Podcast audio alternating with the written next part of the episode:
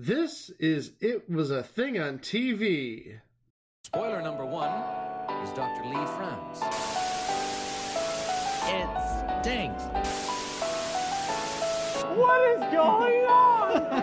What is going on? Episode 49, submission number 204, Greg the Bunny. Greg the Bunny aired on Fox and IFC from March 27th, 2002 to October 19th, 2004 for 13 episodes. Someone say my name. Are you a bunny? Jeez. No. Oh, shit. I think you could be a bunny, Greg. You know who's not a bunny? Banoodles is not a bunny. No, Banoodles is a good girl. Yeah, take that, Scott Rogalski. We can sing and dance, and we don't need pants. See, we're just like you. We got regular jobs, just with low doorknobs. See, we're just like you. Yes, we graduate from Harvard. I'm the head of my class. But if they test sobriety, I run out bad. There's no strings attached, and there's no hand of mine. We're just like you. Just to correct what Chico said, we're only going to be covering the Fox version of Greg the Bunny. It did have life before and also after the Fox version, but we're going to strictly focus on the version that was on network television. And well, here's the thing about that. Yes. There was a 13-episode season ordered. 11 of the shows aired on Fox. The other two went unaired until IFC picked them up. Or if you bought the DVD set. Or if you bought the DVD set. Yes. Which at least one of us has done. And yes, I'm raising my hand right now. Hey, I like Greg the Bunny. Hey, Greg the Bunny's awesome. Indeed. So what was Greg the Bunny? What was Greg the Bunny? Well, I'm glad you asked. Greg the Bunny was a sitcom on Fox where puppets lived in our real world. What? Puppets in the real world, Mike? That's silly. But think about it. There's been a number of shows where puppets are really in the real world, and gosh, wouldn't you believe it? It makes up a whole bunch of episodes that we'll be covering sometime in the future. Oh yeah. Boy. Yeah, stuff like Wonder Chosen and Late Night Liars and That Puppet Game Show and No, You Shut Up. I was waiting for You Shut Up. I was waiting for the Muppets. The Muppets too. Absolutely. In this show, all the puppets, they're actually more or less like a race of people, if you will, because they're treated differently than humans. And that's actually one of the subjects of one of the episodes is, if you want to call it racism, you can, but it's not really racism because it's a puppet and it's puppetism. There's, I think the number's like 3.4 million puppets living amongst us. And just by chance, there's a number of puppets who work with humans on a TV show, which is the main central focus of Greg the Bunny. They work on a TV show called Sweet Knuckle Junction. Well, that just sounds nice and heartwarming and innocent. And you can't make a double entendre out of that. No. You really can't. Oh, trust me, I could. This show follows the life of Greg the Bunny and his roommate, Jimmy Bender, who happens to be played by Seth Green. Are you talking about Cartoon Network's Robot Chicken Seth Green? Oh, I'm talking about Family Guy's Seth Green. You're absolutely right. No. We're talking about Rally's ka-ching, Seth Green.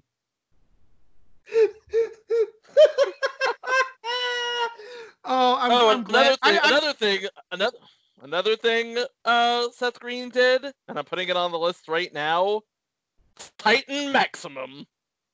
What the hell is that? Robot Chicken meets Voltron. Okay. Jimmy happens to be a production assistant on the TV show that we mentioned earlier, Sweet Knuckle Junction. And he also happens to be the son of the producer of the show, Sweet Knuckle Junction, Gil. And Gil's portrayed by the one and only Eugene Levy. What can we say about Eugene Levy? Priceless. Oh, yes. And it's very appropriate. Schitt's Creek. Hey, it's only been done for like a week. Your point is? Yeah, but it goes beyond Schitt's Creek. You've got SCTV, and you've got American Pie. I mean, it goes on forever with Eugene Levy. An absolute... See, I can't say American treasure. An absolute Canadian treasure. A. So we have Gil and Jimmy and Greg the Bunny. Basically the triangle of action here.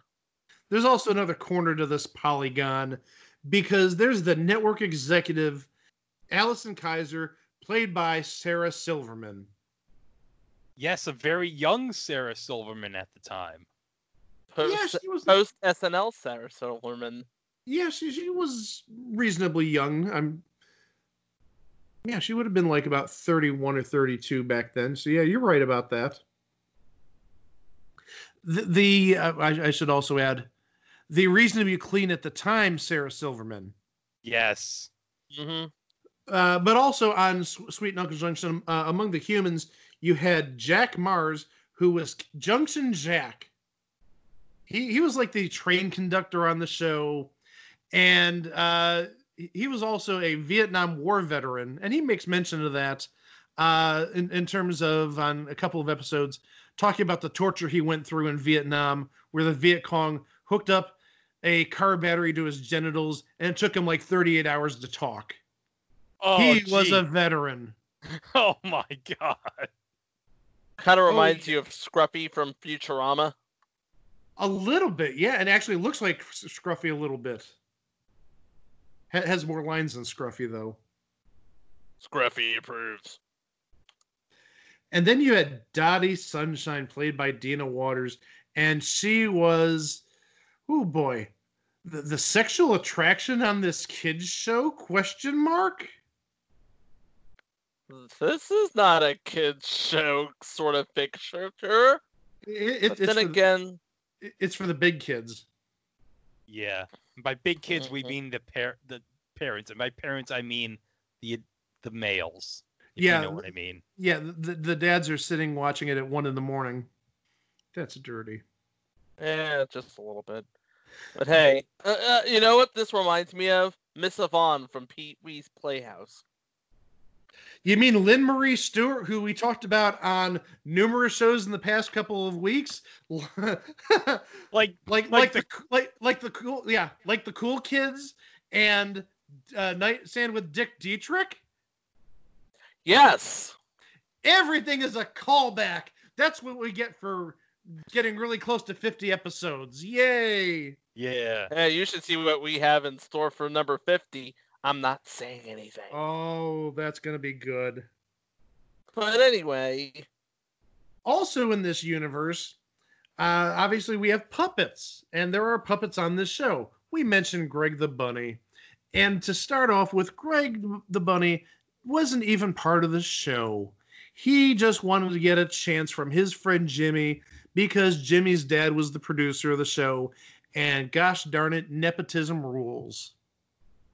It is Hollywood, you know. And then other characters on the show include Warren DeMontague. And Warren is an ape. Doesn't look like an ape. Looks like a stuffed dog, kind of, sort of. And his ultimate goal is to be a real actor, a Shakespearean actor. He doesn't want to be stuck playing Professor Ape on a kid's TV show for the rest of his life. I don't blame him, because why would you want to be typecast as someone on a children's show for the rest of your life? Yeah, like everyone who's ever been on a children's show for the rest of their lives. Jaleel White, Mark Paul Gosselaar, Ryan Gosling on Young Hercules. And Warren DeMontague is performed by Dan Milano, and he later went on to, as Chico just mentioned, future installment Titan Maximum. Well, that's after he put his dues in Robot Chicken. But also, he starred in the spin-off to Greg the Bunny, possible future installment, Warren the Ape. Yes, there's a spin-off to this show, which aired on MTV very briefly 10 years ago. Wow. Unbelievable. Well, you said that he was in Sweet Knuckle Junction, but he doesn't see himself playing Professor Ape for the rest of his life. Oh no, he wants to do Shakespeare. He wants to be known as a serious actor. And apparently with a relationship with Farrah Fawcett. How does that happen? I don't know. He gets around that puppet. Mm-hmm. Next you have maybe my favorite character on the show. I don't know about you guys, but Count Blah. Yeah, Count Blah, probably the best character in this show. He is awesome, Blah. Actual name is Frederick Blah. At least on the Fox show, Drew Massey was Count Blah. Drew Massey's name will be coming up later because he was part of future entries we mentioned earlier, Muppets Tonight, and No, You Shut Up. Yeah, interesting thing about Count Blah, he's a classic case of, does this look like anything to you? Because he was a parody of course, the Count Von Count on Sesame Street. Except much funnier. I actually have a quote here from General Knowledge by Consensus Wikipedia. Show me another vampire, especially a puppet vampire, that was working in the mainstream industry before I came along. Suddenly I find out some bearded hippie is looking for folks to be on his new children's program, and he was looking for a vampire. Next thing I know, he's got some bleeping OCD numerologist on the show, ugly purple skin, counting up and down. It was just disgusting, Blah. He's not even Romanian, he's freaking Italian, and he knows it, Blah. I never knew Count Von Count was Italian. I was today years old when I learned this. Every time Count Blah speaks, he ends with Blah. And at least on the first episode, there was some great dialogue between Greg the Bunny and Count Blah. Because Greg the Bunny, remember, he doesn't have a job yet. He's a nobody. And he gets starstruck when he sees Count Blah and says, "Oh, I've been a fan of yours for a long time, Count Blah. And, oh, thank you very much, Blah. What shall I call you? Blah, blah. Okay, blah, blah. No, blah, blah. Okay, blah, blah." I enjoyed it. You enjoyed it, Blah. Next up, I apologize for this name. I'm just saying that in advance. 2002 was a slightly different time. Don't give us letters. The next character's name is Tardy Turtle, and it's not because he's always late. Oh. Yeah. And Tardy Turtle is just a little slow. And here's where we go to confessional in the morning. Hey, Mike. Do you think Tardy Turtle knows Bobo? No. Oh, no. Here are some examples of some tardyisms. Crayons taste like purple. The green ones make me horny. Drumsticks could also be chicken. Beautiful callback by Greg to episode 2, Mr. Smith, Bobo reference. Didn't see that coming. Yeah. Oh, that was beautiful. And by the way, turns out he graduated from Harvard, so very, very savantish, perhaps? Yes. Yes, and actually you hear that in the opening, which you heard obviously at the start of the show. He actually says, you know, Puppets can graduate from Harvard at the head of my class. That's what he says. Not head of the class. Head of my class, yes. Yes.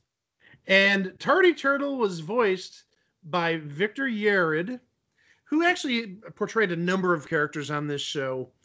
But also, at least maybe in my mind, most popularly, who did Victor Yared portray on, again, future installment that we've already talked about a few times in this episode? And I'm the Weasel! He portrayed the Weasel on Late Night Liars. Who didn't enjoy the Weasel? Woo, Weasel. I'm the Weasel! I'm the Weasel! You know who wasn't a fan of the Weasel? Bobby Heenan.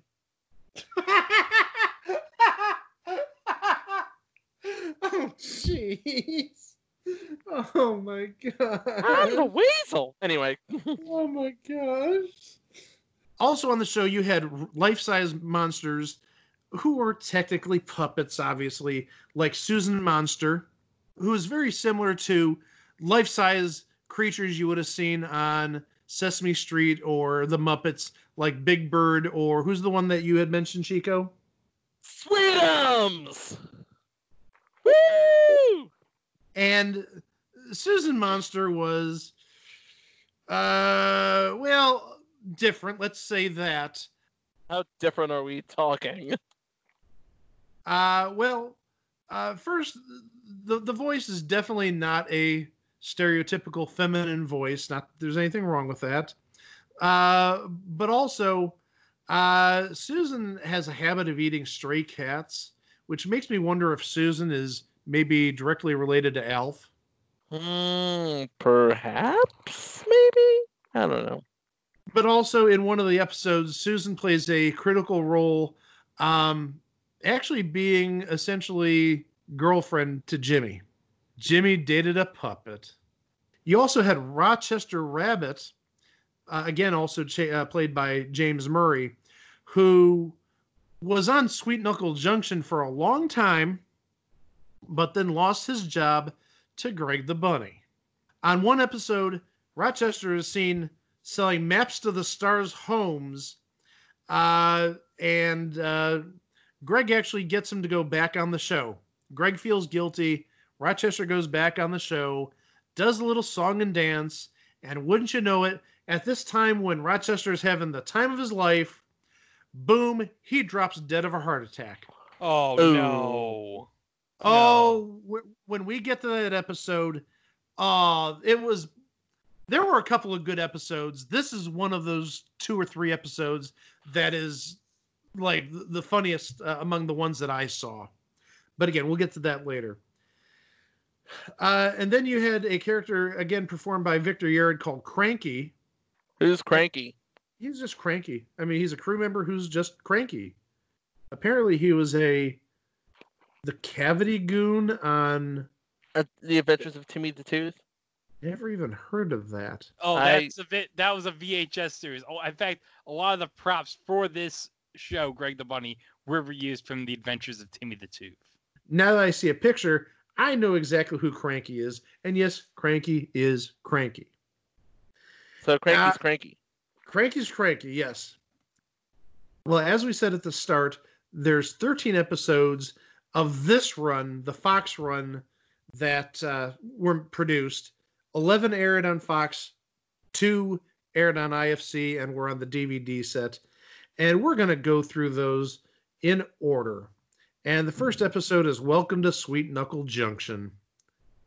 Greg goes in for an assistant's job at Sweet Knuckle Junction and walks out with a starring role after Rochester Rabbit is let go from the production. This would be the same Rochester Rabbit who has, died of a heart attack, or am I thinking of somebody else? No, you're right, but don't spoil it. We'll get to it in a little bit. Oh, okay. And in this episode, which is pretty much like the pilot episode, there were a number of cameo appearances. You had David Spade, making a cameo when Greg arrives at the network. And then Jeffrey Ross also made a cameo as a security guard at the studio. So you already had a couple of big names just from the start. And it was a very heartwarming episode. Greg the Bunny got his job. He's living his dream.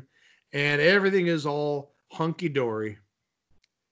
And then we get to episode 2. Aired episode 2. We should say this is aired episode 2.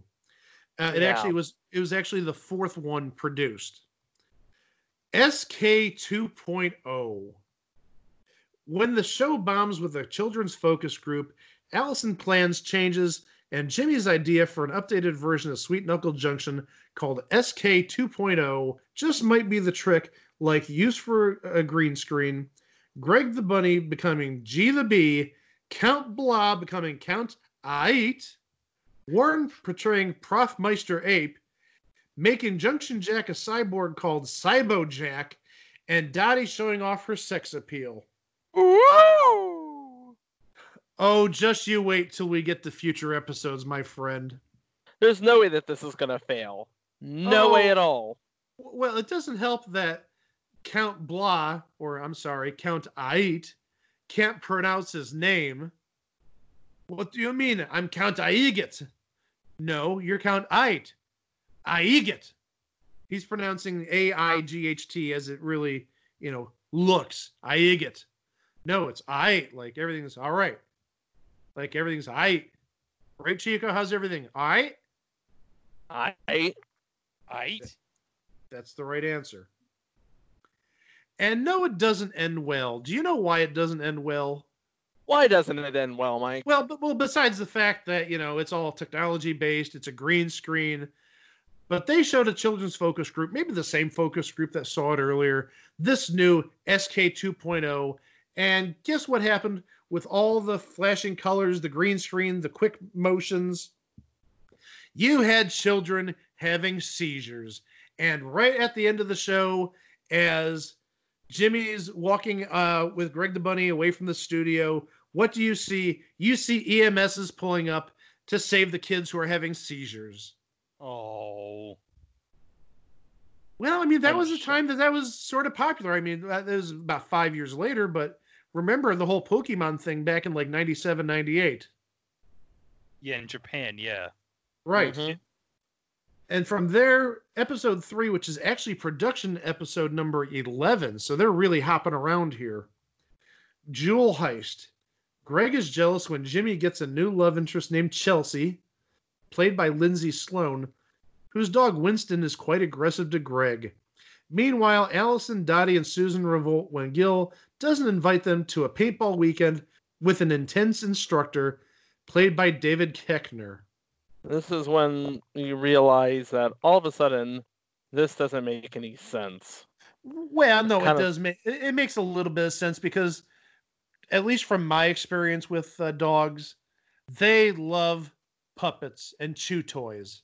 And guess what Greg the Bunny looks like, probably in a dog's eye? A giant chew toy. True. Unfortunately, I didn't see this episode, but I believe when it first ran... Greg the Bunny got chewed up, well, let's say in his baby daddy region. And I seem to remember that he needed a lot of stitches down there. Oh. Well, I'm just being honest. When you give a dog a chew toy like that, a puppet or something, it's going to beat the hell out of it. So I'm not surprised that... Well, Greg the Bunny's not going to have any babies anytime soon. I'm sorry. I didn't know how to break it. But then we get to episode 4, and this one was a little weird. Greg gets puppish. Production number 9. So they're really, again, showing these out of order. Herbata Hymena orders Greg to familiarize himself with puppish culture to the detriment of the show. Greg is later asked by Herbata to speak at the National Puppet Convention. This is not unlike let's say, the conversion of Cassius Clay to Muhammad Ali in the 60s or Malcolm Little to Malcolm X. Greg the Bunny is sort of recruited in a similar manner because, again, remember, puppish or being a puppet is essentially like a different race or religion or lifestyle than a human lifestyle. So you had Herbata Hymena, who runs this essentially cult. He convinced Greg the Bunny to change his name.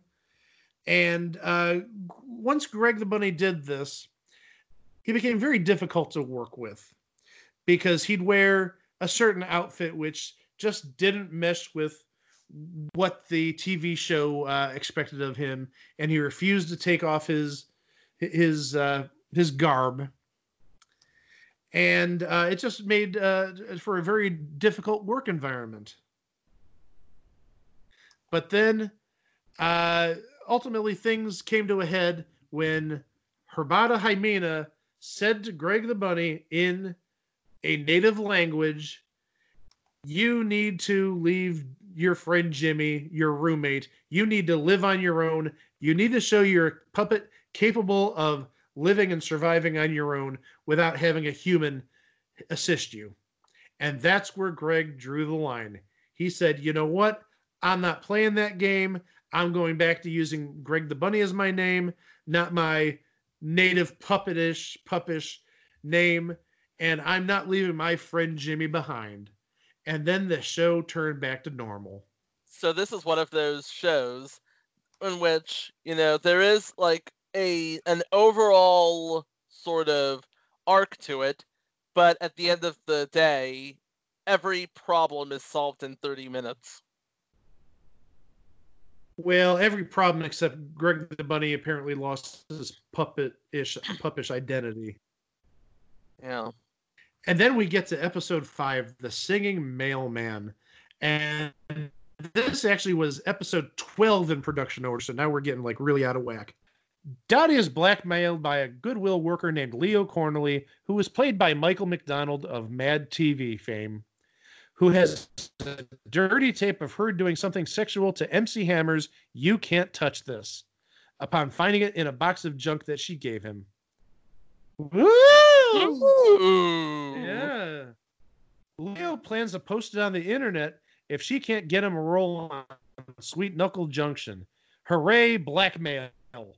After telling Greg about it, Dottie works to get Gil to cast Leo as the singing mailman on Sweet Knuckle Junction. After Gil fires Leo for the mess up, Greg tells Jimmy, Jack, Count Blah, Warren, and Tardy about Dottie's plight, causing them to take action to get the tape back. Meanwhile, Gil and Allison deal with the hamster puppets going on strike when they have been denied a couch for their hamster wheel. How much would a couch for a hamster wheel be? $5. Come on.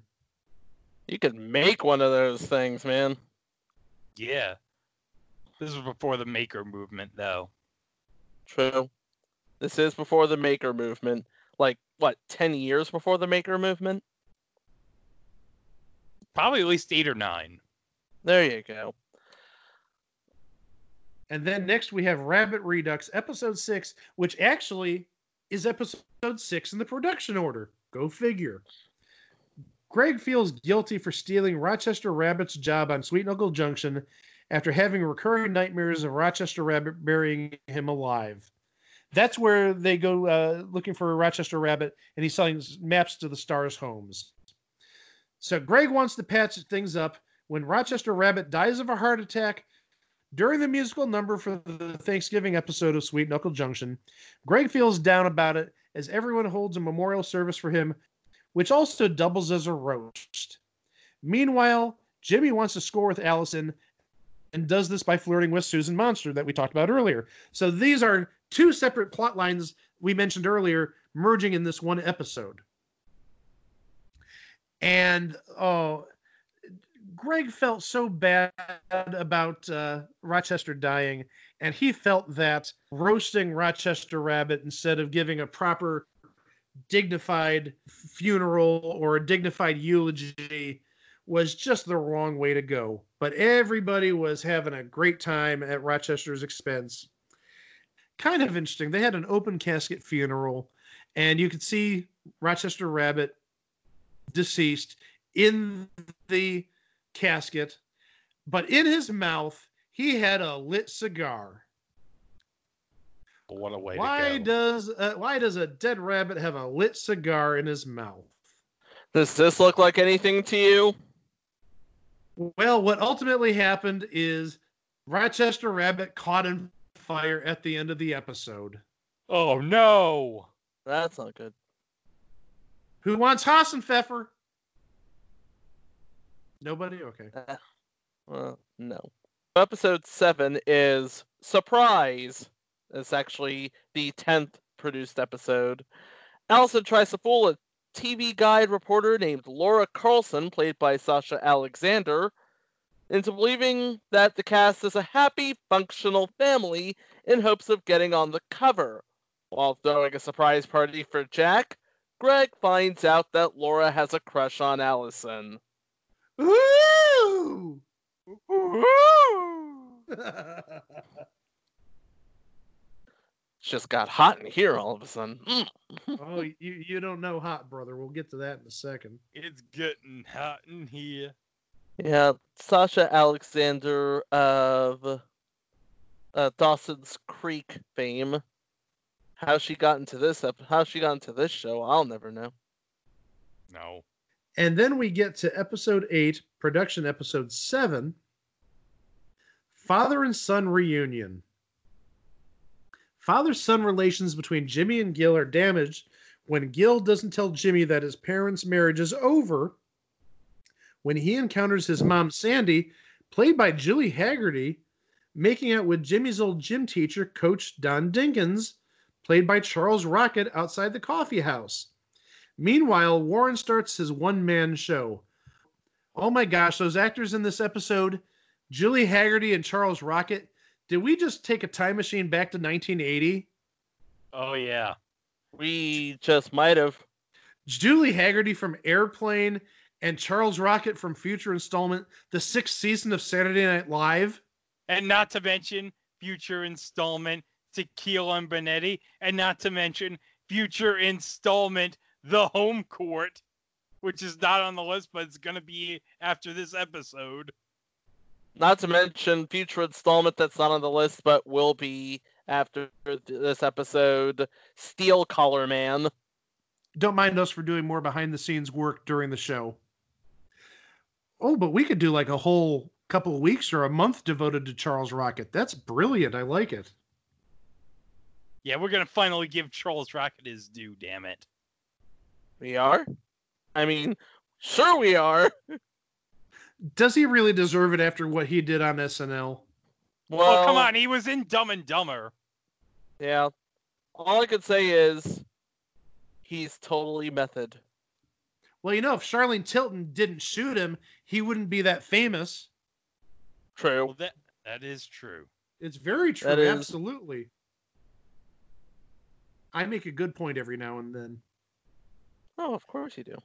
And then that takes us to episode 9. Production episode 5, Piddler on the Roof. I gotta say, that's a great name for an episode right there, Piddler on the Roof.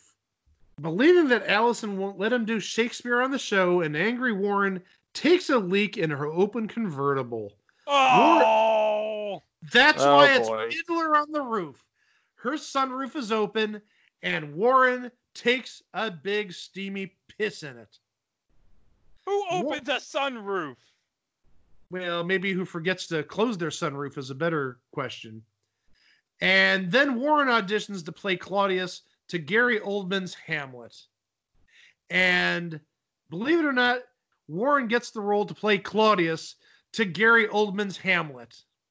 And he's ready to leave the show saying, ha ha, suckers, I got my job. I'm going to do Shakespeare. And Allison says, no, you're not. We've got a contract, or, you know, we talked to your agent, and she said, no, you're sticking on Sweet Knuckle Junction. Okay. That is your Hollywood story. Your true Hollywood story. And Greg the Bunny, who knew this innocent little bunny could get drunk?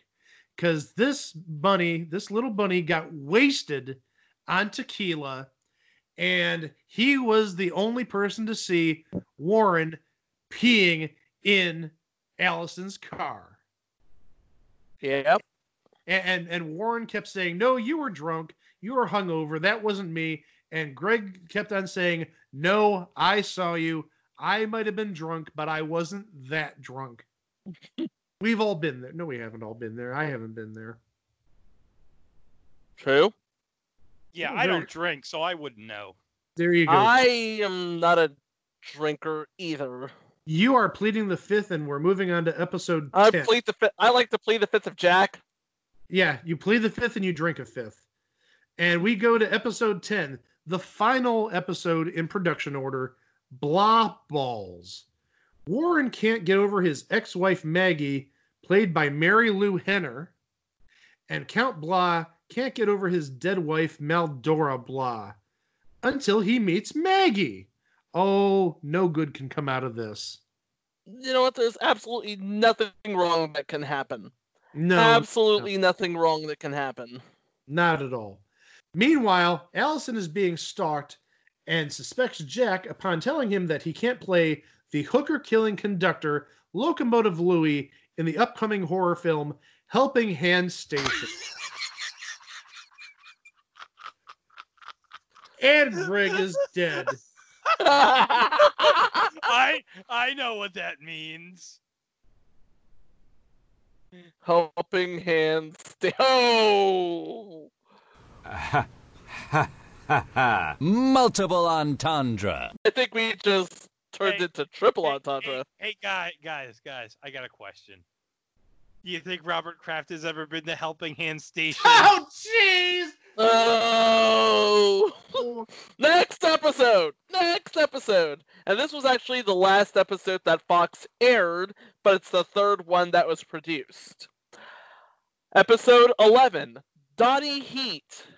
After doing a duet with Dottie by singing the friendship song when Marty the Skunk got food poisoning, Greg develops a crush on Dottie. All together now. 1, 2, 3. Ooh. Dottie is later crushed when she overhears Greg lying to the gang and tells them that he did the nasty with her. Ooh. Meanwhile, Jimmy finds that Allison is dating another man. At the same time, Count Blah plays a game of cards with Jack, Warren, the Jamaican guy, a puppet dog, and an unnamed human crew member. Yeah, Greg did get a little crush on Dottie, and Greg went to Dottie's apartment. And generally, when men go to Dottie's apartment, let's just say they get lucky. But Greg the Bunny, he's a very timid, innocent fellow. He went over there, and there was a little bit of cuddling, and they were watching TV in bed, but nothing happened. But the way that Greg phrased it to the gang on the staff, oh, well, you know, we're in bed, and I shot her in the face. With a Nerf gun. Oh. I just wanted to, clear the air on that. And they we don't need letters, yeah. And they also broke her bed because they were jumping on the bed and the bed collapsed, not because, you know. Multiple entendre. Just basically a lot of double entendres. And mistaken nuances, as it were. And the thing is, Dottie came by while Greg was telling everybody this, and she thought that Greg was claiming they had relations, let's say. When that wasn't the truth. It's just, that's how it sort of came out. That's because of Greg's innocent little mind. True. And then the first episode that aired on IFC over 2 years after it was canceled was the second episode produced, Sock Like Me, during Puppet History Month, somebody writes the S word in the insultive message about Greg the Bunny in the men's room. Oh, the S word, by the way, is sock. So apparently sock is a racist term in puppish or puppetish or however you want to phrase it. In puppish. Yeah, well, yeah, however you want. Puppish sounds like you're talking about puppy dogs. But yeah, however you want to phrase it. That would be puppy-ish. Fair enough. To keep her superiors from retaliating, Allison forces the human and puppet staff to undergo puppet sensitivity training overseen by Dr. Abin Mitchell. And it's just like any sort of corporate sensitivity training or corporate training. It's very boring. You know, people don't want to be there. But it's all for the greater good because you don't want a lawsuit. But yeah, the S word is sock, and that's very derogatory to puppets, apparently. Nope. No bueno. No bueno. NG, no good. And actually, what it turns out is who wrote that insultive message about Greg the Bunny on the wall? Greg the Bunny did. Why? What? No, what? He did. He did. Here's the reason why. Because he was in the men's bathroom and saw other disparaging things about other people on the staff, both male and female, and human and puppish. And he felt left out because there was nothing on the wall about him. So he decided to write this about himself, saying that, you know, he's just a dirty old sock and that he ought to kill himself or something in that regard. Wow. Yeah. And he thought that would make him one of the cool kids, if you will. That's another episode, Mike. That was a previous episode, I know. And what ultimately happened is people blamed it on Junction Jack. And they wanted Junction Jack to take the fall. And when he wouldn't, and this goes back to the whole battery hooked up to my genitals for 38 hours in NAMM, he was not going to squeal. And he was not going to admit to anything that he didn't do. So everybody goes to sensitivity training. Then Greg says, oh, I did it because I wanted to be popular. What a naive little kid. And then the last episode, and this, oh my gosh, this is a hilarious episode. It's the last episode on the DVD, on the second DVD of the set. It's production episode 8, Jimmy Drives Gil Crazy. Sit back, Greg. I know you're going to like this. Oh, boy. Here we go. Well, Greg's not, you're going to like it, too, but Greg, I think, is going to like it more. Jimmy feels unloved when Gil yells at him about what a production assistant is supposed to do because Jimmy forgot to take a tape of the show to post-production or something like that.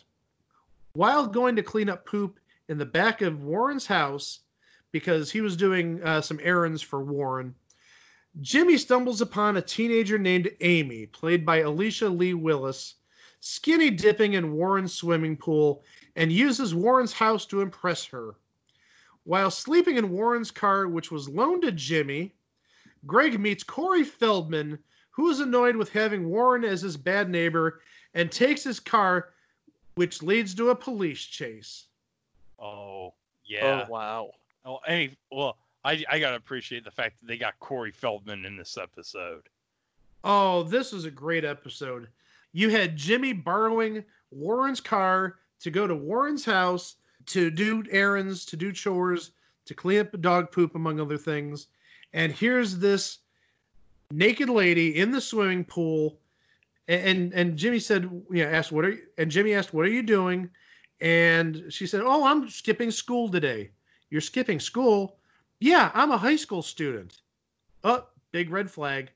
Naked high school student in the pool. But. However.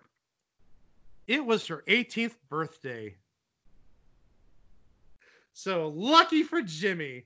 She's an adult. Still disgusting, but still an adult. Oh, okay. That's a relief. Yeah, it's a big relief, especially when they go in Warren's house, and she ends up making a sex tape with Jimmy. She ends up putting him in her schoolgirl outfit and tying him to a coffee table and basically torturing him.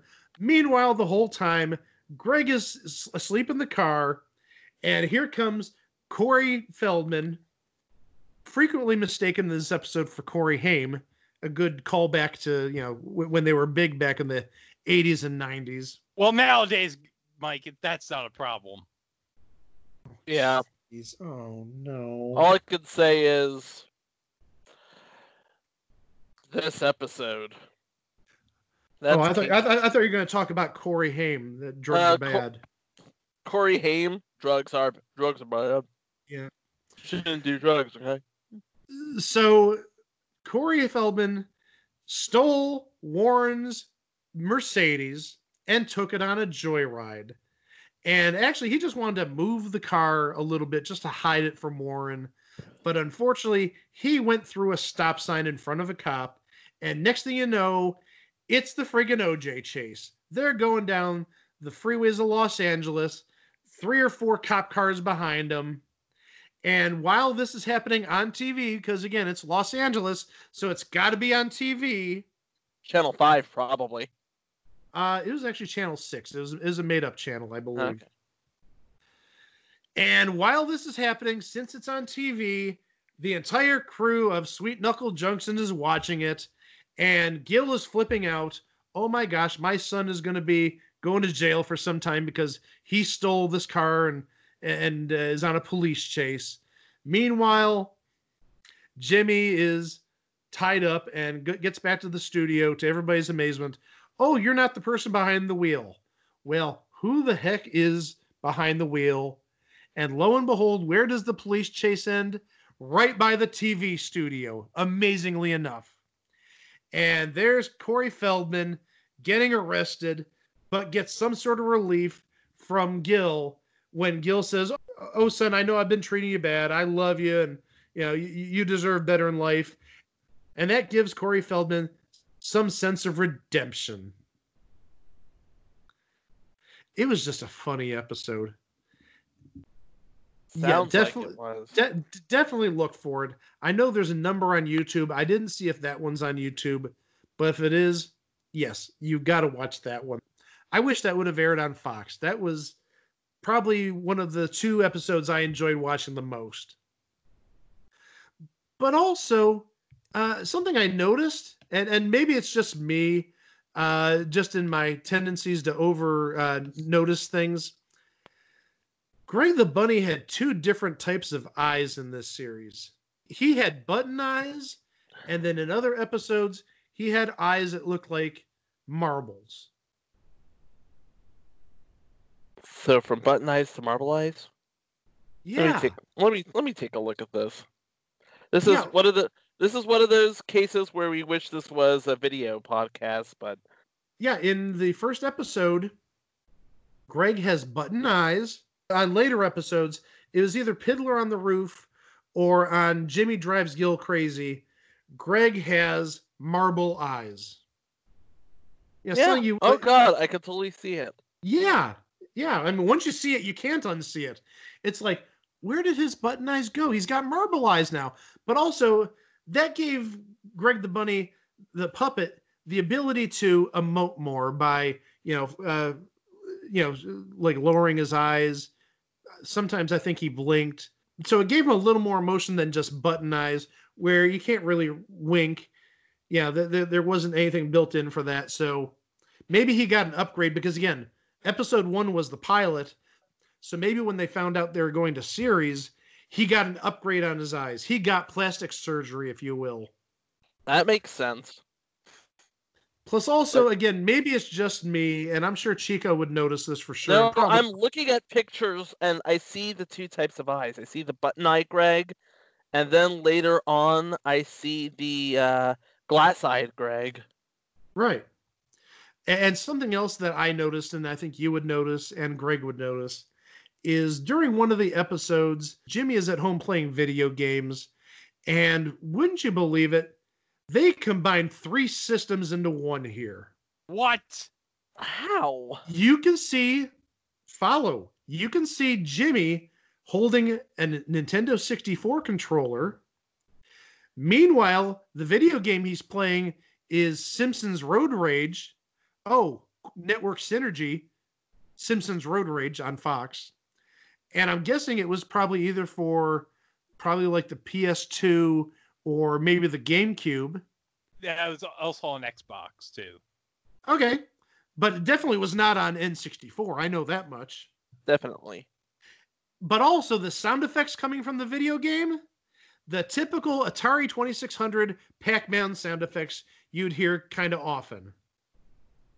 Why would a video game from 2002 be making sound effects from an Atari 2600 game from 1982? That's just a whole lot of stock video game noises. Yeah, I mean, it's just the sound when Pac-Man eats the power pellet and when he dies in the Atari 2600 version. Just generic video game sounds that you wouldn't hear on anything in 2002, let alone 1992. Go figure, eh? Yeah, it's interesting what you notice when you watch these shows and have a particular eye for details. Yeah. Well, speaking of details, aside from the shorts that aired on IFC in 2005 and 2006, this would not be the last we see of Greg the Bunny. Oh? Yeah. Apparently, he was on an episode of Duel Masters, the episode Kokujo Strikes Back. He was portrayed as the world's second best duelist. Not Duel Monsters, Duel Masters. This is another duelist sort of show here. And also, footage of Greg the Bunny has been seen in Sean Baker's movies Starlet and the 2017 critically acclaimed movie The Florida Project. Plus, also, we should note that the production company behind this, or one of the production companies behind this, is Steven Levitan Productions. And again, we mentioned earlier that Eugene Levy, his show Schitt's Creek just came to an end. Go find it if you have never seen it. It's worth it. But also, Steven Levitan just had a show which ended, was it the same night, Wednesday? Or did Schitt's Creek end on Tuesday? It was the same night. Modern Family ended. So literally, when you had Schitt's Creek ending, you had Modern Family ending. Two great shows. Yep. It's just an interesting little side note that Steven Levitan was behind Greg the Bunny and also Modern Family, but also two entries that we've talked about that are coming in the future, Stacked and LA to Vegas. And Oliver Bean. Is that on the list? Why not add it? I don't know if it is, but yeah, might as well add it. We can. If it ain't on the list, it should be. Yeah, we can look at that stuff later on. Absolutely. Well, Chico, is there anything else you need to say about Greg the Bunny? He was an innocent little bunny trapped in a world he didn't create. Unfortunately, because this is Fox, the only thing I could say about Greg the Bunny, it was the thing on TV. Yes, it was. Well, guys, before we go, I'm going to play a new segment, and I'm calling it, and I apologize because I know this is taken from At Midnight. We're going to play eBay Price is Right.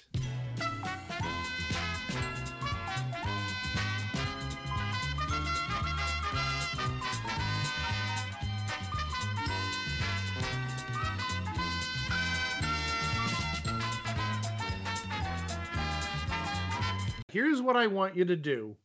I want you to tell me the highest price that Greg the Bunny on DVD has sold for on eBay in the last 3 months. You can go to the nearest penny. You don't have to go to the nearest dollar. And you just want to be closest without going over. And I'm going to go to Greg first because, well, his name is part of the title of this show. Okay. Greg, what do you think is the highest price paid for a Greg the Bunny DVD on eBay in the last 3 months? $15. $15. Okay. And Chico, are you going to be a D-bag and penny him, or are you going to do something else? Mike, you know know I'm going to be a D-bag. Why did you even go through the trouble of asking me? But I'm actually going to go $16. Oh, you're giving him a dollar window. Oh, was that a good move? I can't help it. I've been raised too well. Oh. Well, the highest price the Greg the Bunny series on DVD is sold for, and this happened on March 9th, was $24.99. Chico wins. Woo! Oh. Look at that. Look at that. But also, I should throw out the next highest one. And it looks like this sold on March 30th. It looks like it sold for $10. So why somebody would pay $25 when it looks like $10 might be about the highest going rate, I don't know. But it ain't my money. That's all I know. And then, in case you're curious, prices went as low as 99 cents on January 23rd. So if you want Greg the Bunny, you can get it for anywhere between $1 and $25. Just don't be that person that pays $25 for it. Nobody likes to be that person. And that was this installment of eBay Price is Right.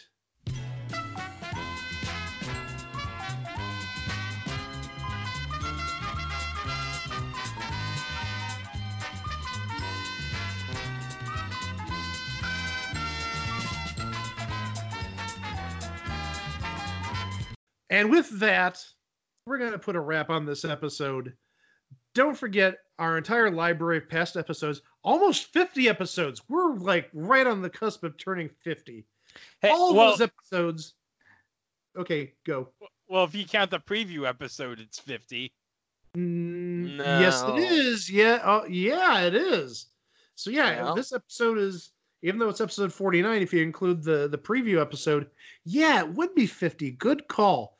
So all 50 episodes are on our website, as well as links to our social media. And that's at www.itwasathingontv.com. And Wednesday, episode 50. I'm sorry. When we were first planning this out, when I saw this was episode 50, I'm like, whatever.